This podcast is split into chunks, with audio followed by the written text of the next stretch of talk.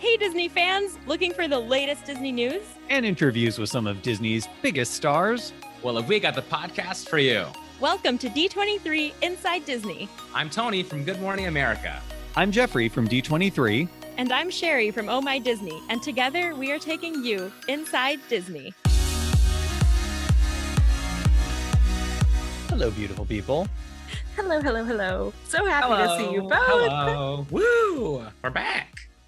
Yay! We're back. back and better than ever. and it's been a week. I've had a week. Tony, I'm, I'm catching up. I finally saw Eternals. Amazing. I say finally, like, oh my God, it's been in theaters for so long. I was very lucky and got to go see Eternals, I should say. That's more like it. Yeah. Oh my gosh. Wow. Tony, you you know, were like- all of your feelings were totally on point. right? And I don't know what we're allowed to say, what we're not allowed to say, other than that it's incredible and everybody must fly, not run or walk. Fly to, to the theaters to see Yes. But not don't fly too close to the sun. Oh my gosh. I Um, know you're not like teasing anything, but it feels like you're hiding Easter eggs in everything you say. But I know that's not the case. You both just seem very shifty right now. I mean, I can neither confirm nor deny shiftiness. oh my gosh. But also this weekend, I went to Disneyland and Yay. it was so much fun. Sherry, it's gonna be Jeffrey's Christmas corner. Ooh, Little Christmas corner here for everyone. Oh my gosh. I went to Plaza Point, which just opened on Main Street, USA. It's their new holiday store. So Ah, cute.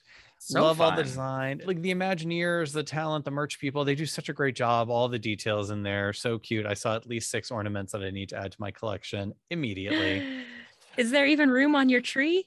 I mean, there's room in the box for the ornaments that I don't put on my tree. I, Ah, you need a multiple trees. No, I told you we cannot do that. We, you cannot enable me. please, please don't encourage.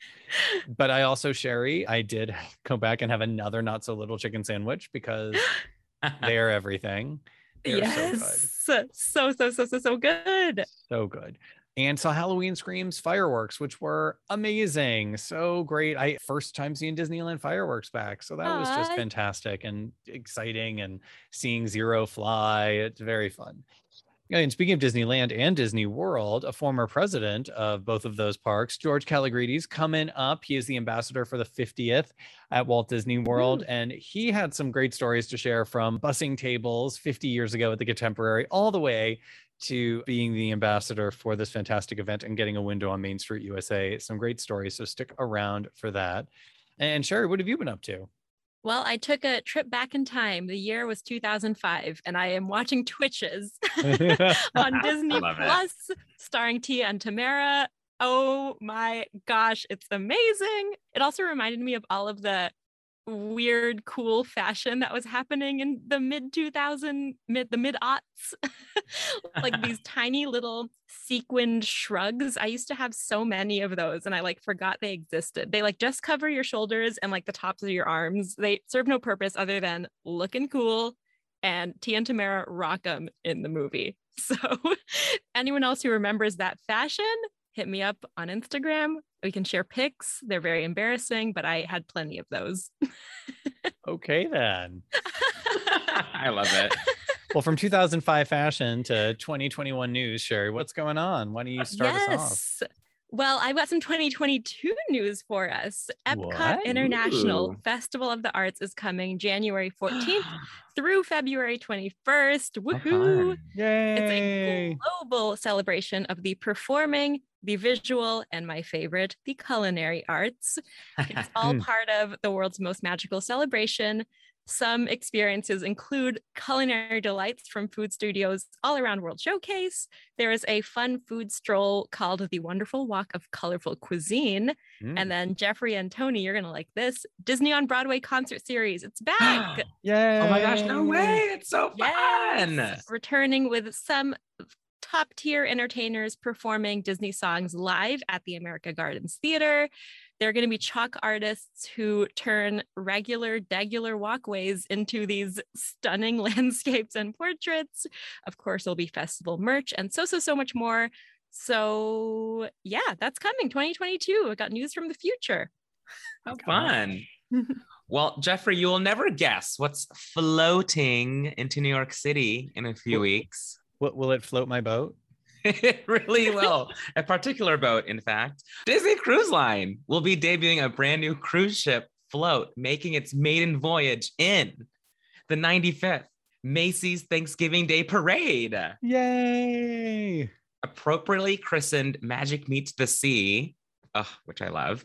It's inspired, of course, by the Disney Wish, which set sail next summer, and hopefully hmm. us sometime next summer as well.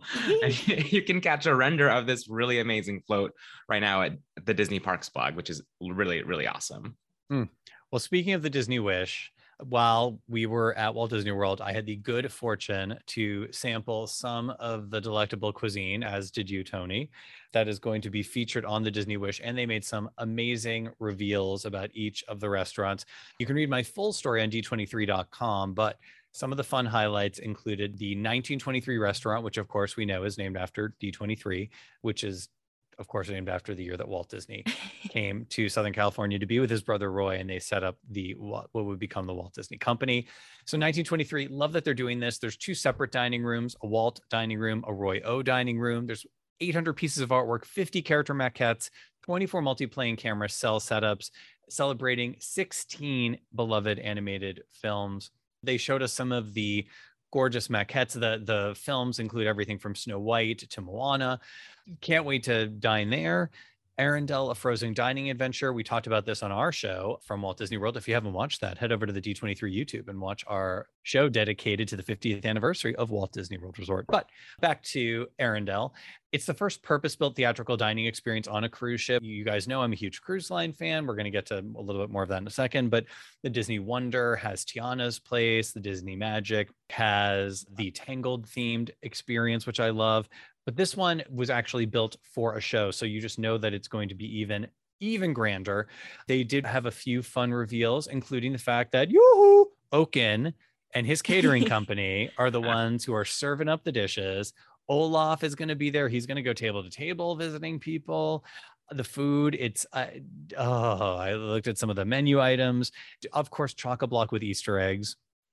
And last but certainly not least, Worlds of Marvel, which is, of course, as we've talked about, the first ever Marvel cinematic dining adventure, is going to be presenting Avengers Quantum Encounter, which of course stars Ant Man and the Wasp, which we knew.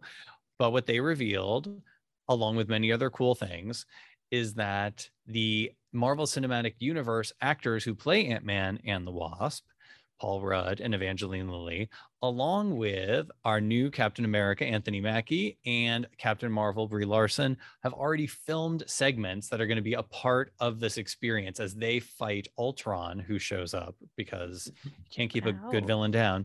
Ultron showing up.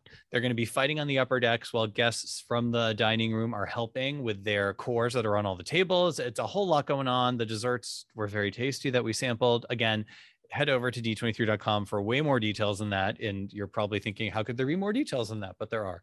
And guys, I I do have a confession to make. I mentioned the Disney Oh. Wonder. I may be going on the Disney Wonder this weekend. So This uh, weekend, This weekend. Oh my gosh. You gotta get Jeffrey. packing. Uh, stay tuned for a recap of my adventures there and the fun on the Disney Wonder. So Oh my gosh. I love- excited. A casual cruise line drop from Jeffrey. Agreed. so fun. we'll Uh, be glued to the Insta this weekend, Jeffrey. I love it. cannot wait. Well, some Star Wars and Marvel news for you guys. First up, Lego Star Wars Castaways is coming to Apple Arcade on November 19th.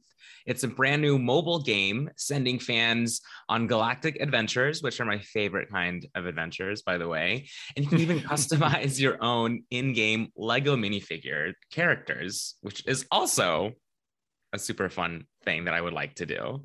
So that's coming November 19th. But available now is the story of Marvel Studios, the first ever book sharing an all access history of Marvel Studios' creation of the Marvel Cinematic Universe, as told by the people who brought it to life. It's a two volume set. and includes unpublished behind the scenes photography from cast and crew, and that's available now. Amazing. Well, and speaking of books, I actually was sent an advance copy of Marcy Carriker Smothers' newest book, Walt's Disneyland A Walk in the Park with Walt Disney. It is full of stories and photos that I've never seen. And you guys know I see a lot of Walt stories. There's one thing about a little hideaway he had that I never knew about at Disneyland. Tons of fun Ooh. details, excellent stories from our friends at Disney Publishing. So check that out. The book hits stores November 16th, but you can, of course, read more about it from Disney Books. Well, fellas, getcha, getcha, getcha, getcha. Head in the game for some basketball ooh. news. Okay. Rise is a new film that's based on the lives of some basketball champs, Giannis, Thanasis, and Kostas Antetokounmpo. It's premiering on Disney Plus in 2022, and it's all about this incredible family and how they launched into their career. And, and it's three NBA champions. All three brothers are NBA champs, which is incredible. They are the first trio of brothers to ever become NBA champs in the history of the league. And in the film, we have newcomer Uche Agada and Ral Agada, who are real life brothers, and they're portraying Giannis and Thanasis. So, yeah, it's super cool. I'm excited to see this. My husband's a big NBA fan, so I'm sure we're going to watch this. It's all about the family and their immigration to Greece from Nigeria. When the brothers weren't selling items to tourists on the streets of Athens with their family, they would sneak away, play some basketball with a local youth team. And from there, Giannis entered the NBA draft in 2013, and it was a long shot prospect that would not only change his life, but the life of his whole family. It sounds like it'll be very inspirational and maybe inspire me to like play basketball for one day and then be like, okay, I'm terrible at this. I'm just going to leave it to the professionals. but Yeah, I'm sure. We know you're just like, why get off your couch when you can just watch other people playing basketball? That's what I'm saying. Exactly. The magic of Disney Plus. So that is coming in 2022. Cannot wait. Yay. Well, also coming back to Disney Plus, there's a new trailer out for the new season of The World According to Jeff Goldblum. Did you guys get to watch Genius, this? Genius. It's so good. There's everything in the new season from magic to monsters. The first five episodes of the all new season will launch exclusively on Disney Plus, of course, on drumroll, please, November 12th. So soon. You know, hmm. I got a chance to talk with Jeff a few years ago at an Oscars party. Humble brag, I know, but he remains one of the coolest and most wonderful people ever. And I'm so excited for the return of this series. Hmm. Awesome. Amazing. Well, you know what time it is. Snack time. It's time Again? for five fantastic things to watch this weekend, courtesy of our friends at D23, the official Disney fan club. For complete details, please visit d23.com. Sherry, what's up first? Up first is Decorating Disney Halloween Magic, which is part of Freeform's 31 Nights of Halloween. That is airing Saturday, October 30th at 7 a.m. Eastern on Freeform. So, this is a special from 2018 that has Good Trouble star Sierra Ramirez hosting this behind the scenes look at how Walt Disney World, Disneyland, and Disney Cruise Line are preparing for Halloween. Love it. Love it. Speaking of Halloween, The Ghost and Molly McGee has new episodes on Saturday, October 30th. So if you are a fan of that show, head to Disney Channel at 9 a.m. on the 30th to watch. And back on 31 Nights of Halloween, you guys can catch Tim Burton's The Nightmare Before Christmas. Woohoo! Yay! Nice. Saturday, October 30th at 7:10 a.m. Eastern on Freeform. Wake up early for that. But stay up late to watch Miss Peregrine's Home for Peculiar Children, also fun part of the 31 Nights of Halloween on Freeform. So it is making its network premiere on Freeform on Saturday, October 30th at 11 p.m. Nice. And if you're like me and have 16 hours to spare on Sunday, October 31st, starting at 9 a.m. Eastern on FXX, it is a marathon of The Simpsons Treehouse of Horror. Yes, me, my couch, The Simpsons, very excited. I mean, and, uh, and hopefully a bucket of candy. Oh, yeah, of course. All right, on to today's guest. In September of 1971, at the age of 17, this man began his Disney career working as a busboy at Disney's Contemporary Resort. He's now the president of segment development for Disney Parks, Experiences, and Products. In between, among many roles, he's been chief operating officer of Disneyland Resort Paris and the president of both Disneyland and Walt Disney World Resorts. He's one of the rare people to be honored with a window on Main Street USA of the Magic Kingdom, and he's now the global ambassador for Walt Disney World's 50th anniversary. Please welcome to the show, George Kalogridis. Woohoo! George, first of all, big congrats on everything at Walt Disney World, the success of the world's most magical celebration. It was so great to be down there with everybody. How's it feel so so far that it's out there in the world we're celebrating finally the 50th?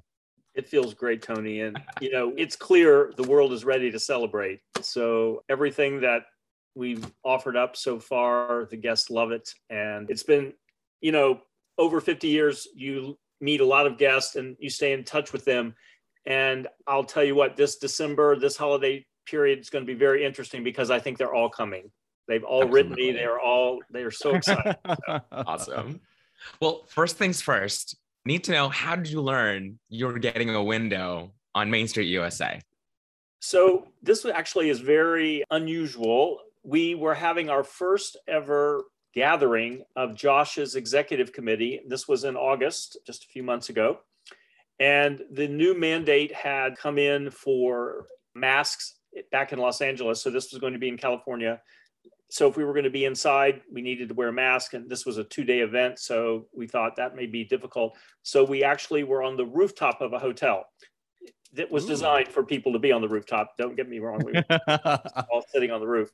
Bob Iger had come by, and Christine McCarthy, Alan Bergman, and the last speaker was Bob and Bob Chapek. And so he came and he shared thoughts and things. It was a great discussion. And at the end, out of nowhere, he just announces that we're going to honor George and celebrate the 50th anniversary with a window on Main Street. It was completely out of left field, to say the least. It was amazing. Wow. I mean, if you want to catch everybody by surprise, that did it. And then, of course, because I think, as you all know, for the most part, individuals who received the windows have retired. So then, you know, I'm sitting there thinking, like, hmm, is this how you know, there's a suggestion that it's time to retire. and everybody else is looking, thinking, does Bob know that George is sitting here amongst us? It was a moment, but then he knew what was going on, as he always does. And he said, actually, I realize that these are typically given once an individual is retired. He said, I'm intentionally giving this one now because I want people to know the importance of this role as they come to celebrate the 50th anniversary. So wow. we wrapped it up. It was great. That is amazing. Well, in case people don't know, it says Be Our Guest, the Main Street Chamber of Commerce invites you to live, work, play in our welcoming community. Main Street USA, people, partnerships, and progress are the keys to our world. George A. Kalogridis, Ambassador, Main Street USA. What do those words mean to you?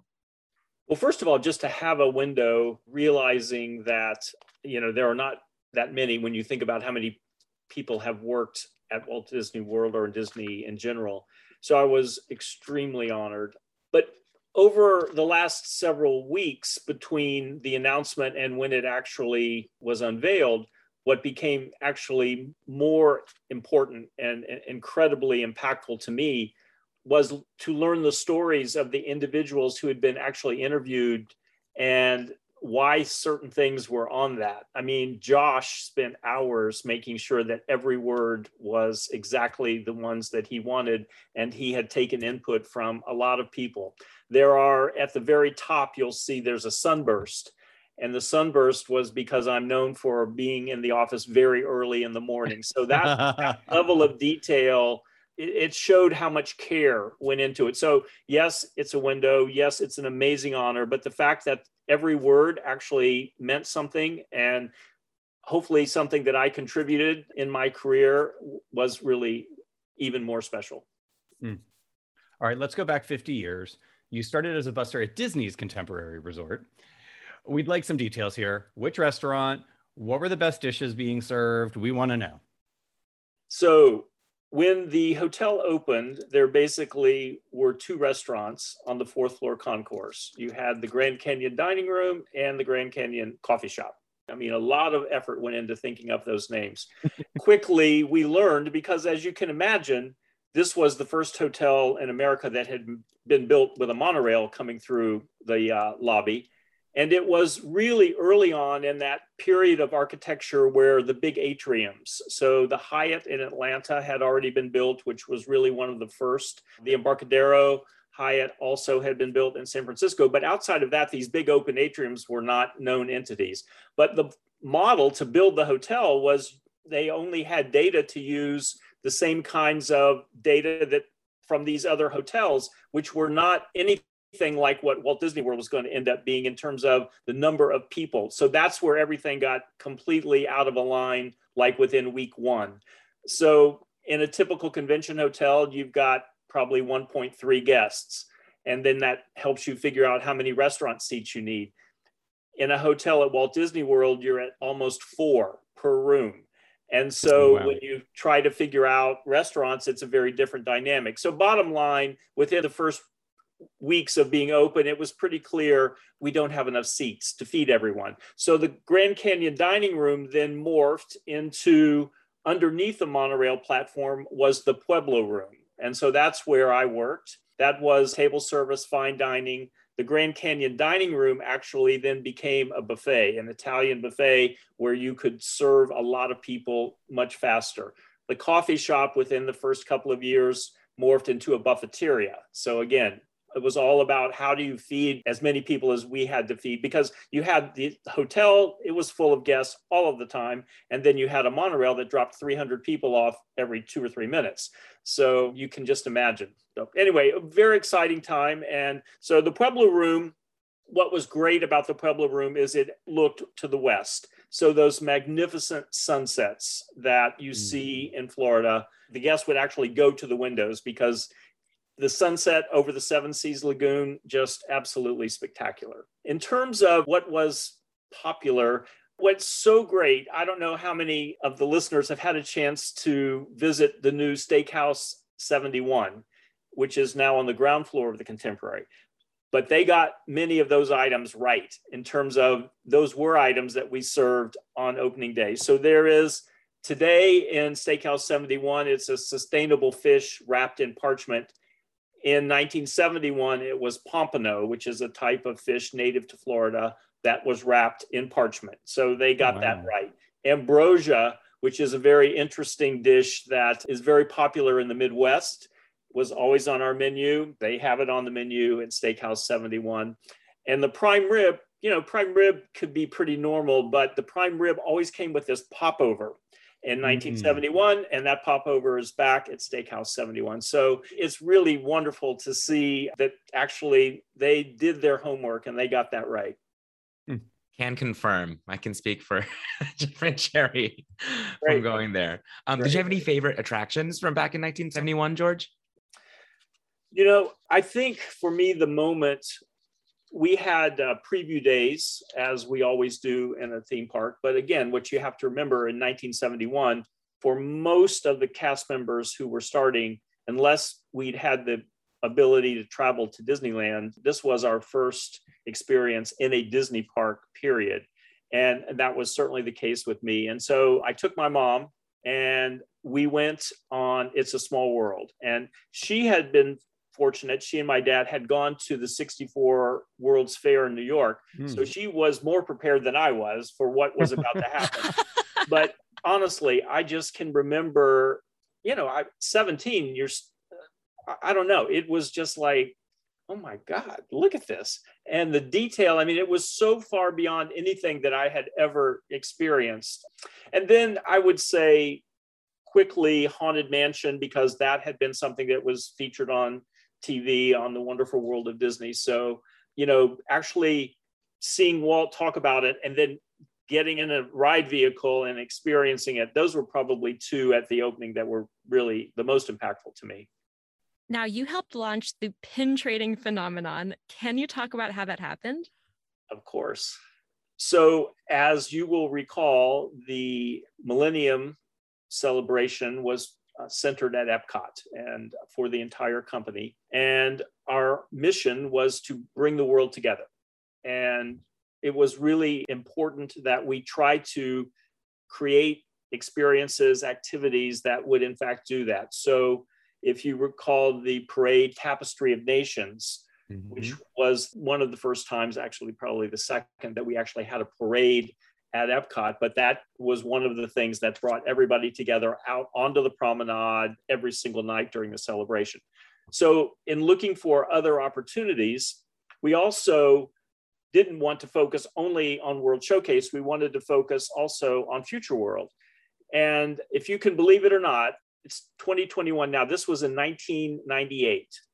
And this was the Winter Olympics in Nagano, Japan. IBM, which was a participant in interventions, they had a big pavilion. It was a tent, basically. And for the first time ever, all of the athletes would have a unique name in a concept called an email. and you would, anybody, anywhere in the world could write to each individual athlete. So we were going to go see how this worked. And so you went into this pavilion, and as far as you could see were desktop computers, the big ones. The athletes would come in and they would open their emails and read their letters from their fans from all over the world. So that's why we went to the Olympics. But if you recall, during that specific Olympics was when there was so much snow that on many days they had to cancel the event. So hmm. what happened was you had in the center of the town a lot of tourists that just didn't have anything to do but stand outside and meet each other. And you had a lot of Western tourists in an Eastern country. And what we stood back and watched was this brisk commerce of something, but we didn't know exactly what it was. So we would watch this. And I mean, people were doing this, communicating, even though they couldn't speak the language. And in the end, it, it was pin trading and it was hmm. Olympic pin trading. And so, in watching that and watching how it brought people together from all over the world, the Imagineers and the merchandise team went back and said, okay, what if we create this concept of pin trading with uniquely Disney pins? And we create a, a, procedure and an acceptable trading process and make sure that, you know, that they're all qualified. And we built Pin Trading mm-hmm. Central for the celebration. And, and that's how it started. Wow. All right. So, what are some of your favorite hidden details of Walt Disney World Resort that you can share? There aren't too many secrets because there are so many people who listen to these blogs and they all know everything. But one of the things that is both interesting to me and maybe something that next time guests go and visit Epcot, they can go and appreciate a little bit more. When the American Adventure was built, the bricks that it was built from were actually manufactured on site in the same way that the bricks that were used to build the original Independence Hall in Philadelphia were built, were made. Hmm. Because if you just ordered bricks normally, they're going to come off an assembly line and be delivered, and it would look like a, a new building. And the intent was this building needed to, of course, reflect the period of Independence Hall. And so those bricks were all handmade and put in place that way. And that's why the American Adventure is as stunning as it is. And it looks like it came right out of that period. So it's one of my favorite stories because it shows the level of detail. And that would have been an easy thing to say, oh, are we going to really spend the money to make our own bricks? And at Disney, the answer is yes, we are, if it's important to the story. And that was an important one. Wow. Outside of that, they're not secrets to your listeners as much as I bet people don't frequent them as often as maybe they should. These are restaurants mm. and they are home runs. They're fun. And I wouldn't say you can always get a walk in reservation. I would never encourage that for a guest, but anyway, they're great. So one is Sebastian's Bistro at Caribbean Beach. So that mm. opened right when the total renovation of Caribbean Beach and the Skyliner came and all of that. But it is fabulous. It's right on the water, amazing views, and you see the sunsets from there. It's just, it's really great. And then Trattoria Al Forno, which is at the Boardwalk Inn, mm-hmm. right on the boardwalk there, and that's a hidden secret as well. That one is so great they have meatballs there that will speak to you. So they're really, really. so. I love it. Well, George, you've led at both Disneyland and Walt Disney World resorts. Can you talk a little bit about some of the nuances and differences between overseeing both of the incredible properties? I mean, you know, Tony, what's great is the reason that both are successful is, of course, the cast. Everybody comes to see the cast the difference is that who is the everybody? And at Disneyland, it is a much more regional, Southern California, West Coast audience, but guests who return often. So their expectations are very different. You need to change it up more often because the audience is coming often. At Walt Disney World, truly, it is a worldwide audience. 25% of the guests who visit Walt Disney World in the course of a year are international guests. And hmm. so the repeat cycle is longer because you have people coming from all over the world. You have a lot more people as well so it's a little bit of a different dynamic. Something can last longer in terms of being exposed to the guests at Walt Disney World than perhaps at Disneyland.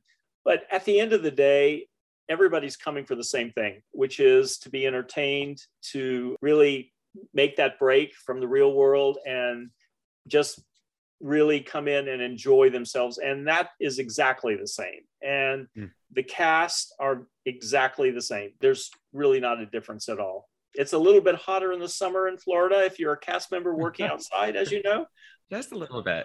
But don't let that fool you. As cast members working at Disneyland will also tell you, it can get hot as blazes in California. And the difference is you won't have that afternoon rain that while it makes it hot, it cools things off.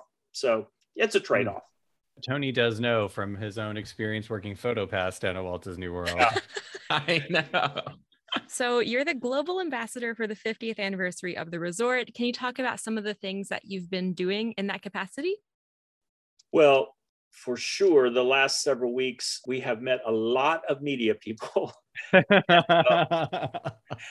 it's been great. So, you know, my role is to not only speak to media, but to speak to cast members, to speak to groups of either local business leaders or educators, whomever's interested in Walt Disney World. And there so many aspects of Walt Disney World. There's the entertainment aspect, there's the true genius of some of the early design factors that have made Walt Disney World such an amazing place and so, depending on who the audience is, you know, then that's who I'll speak to. But a lot of what I'm doing right now is just, you know, being somebody that has been around since the opening and can perhaps share some stories and perspectives that maybe people haven't heard before. You touched on this a little bit, but in talking to cast members, I can only imagine how inspirational hearing your story is for a college program, a 17 year old person coming in and hearing about your incredible experiences and success. Have you seen that? Oh, yeah. I am so fortunate when I host, for example, a diversity and inclusion coffee chat. At least half of the attendees will reach out afterwards and we'll have follow up conversations.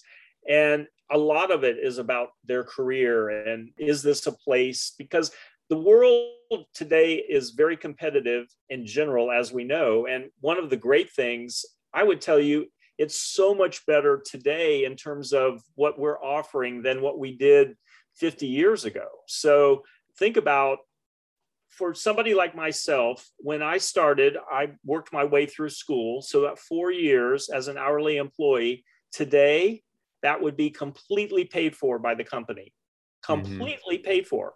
So, I mean, those are the kinds of things that, from a benefit perspective, you don't find in every company, to be sure. But then, even more important than that is are there careers? You know, what are the kinds of things? And fortunately for me, 50 years ago, I joined as the company was continuing to grow. But if you look at today, we haven't slowed down, and I don't ever see that happening. So we know there's plenty of land, there's plenty of ideas, and that means that there's going to be plenty of opportunities. So what's amazing is today your education can actually be paid for by the company.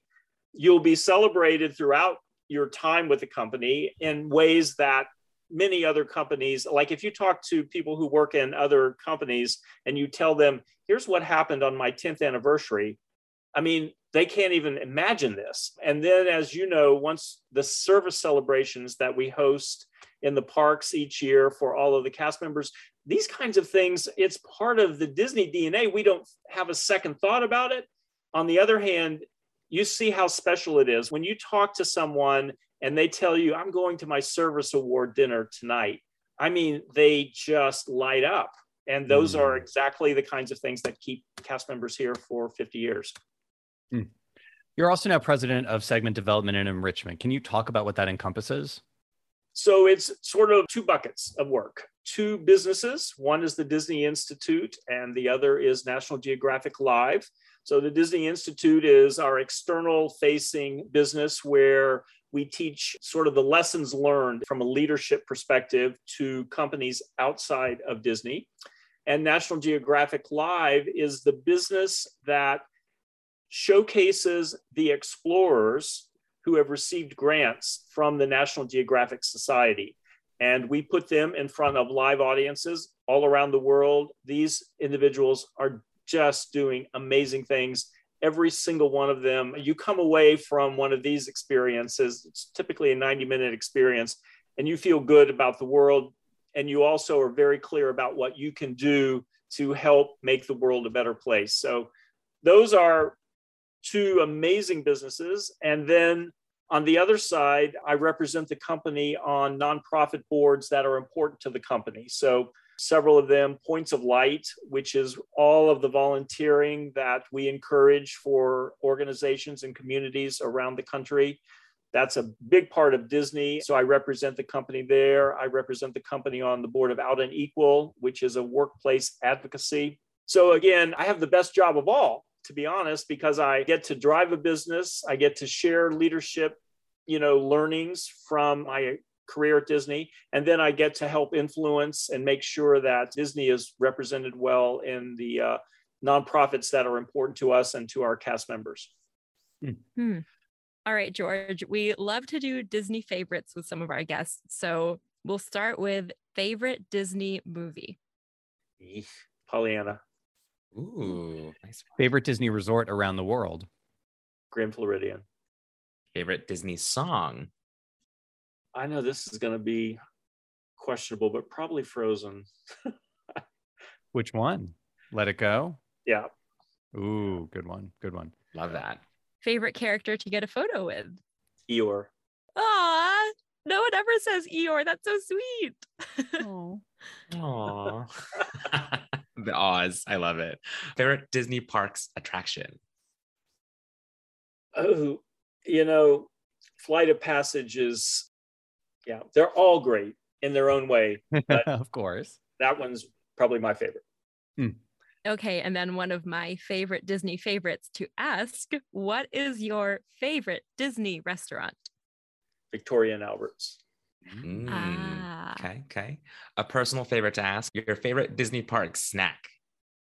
I'm a Dole Whip person. Yes. Yeah. Awesome. Well done. All right. George, thank you so much. We end every interview with this question. I'm sure it's going to be a tough one because with 50 years of memories plus, I can't even imagine. But your favorite Disney memory? My favorite memory was so far the opening of the Millennium Village.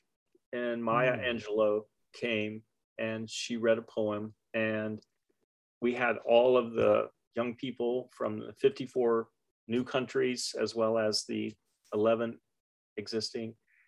It, it was just a moment where you realized, you know, we can all work together and live together, and there's hope for a, a better world. And those young people delivered just an amazing 15 months. Mm. It was great. Mm, Love that. Wow. What a great memory. George, thank you so much. It's so great to see you You're and so chat welcome. with you. Congratulations on uh, the 50th, on the window, on everything. Yeah. And we look forward to uh, hopefully seeing you real soon. Appreciate it, Jeffrey. Thanks. It was great to meet you, Sherry and Tony. You too. Thank you, George. Thank you. You know, it gives me such a peace of mind to know that everything at Steakhouse 71 is fully approved by George. Those stories were great. Like, Incredible, who right? knew? Oh, I love that. I do remember sampling some of. I think it was it was it your popover, Tony or Sherry. Someone had a popover, and I Thought about that. Mm, yeah they were. Now I'm hungry again. me too. I'm always hungry. Mm. Mm.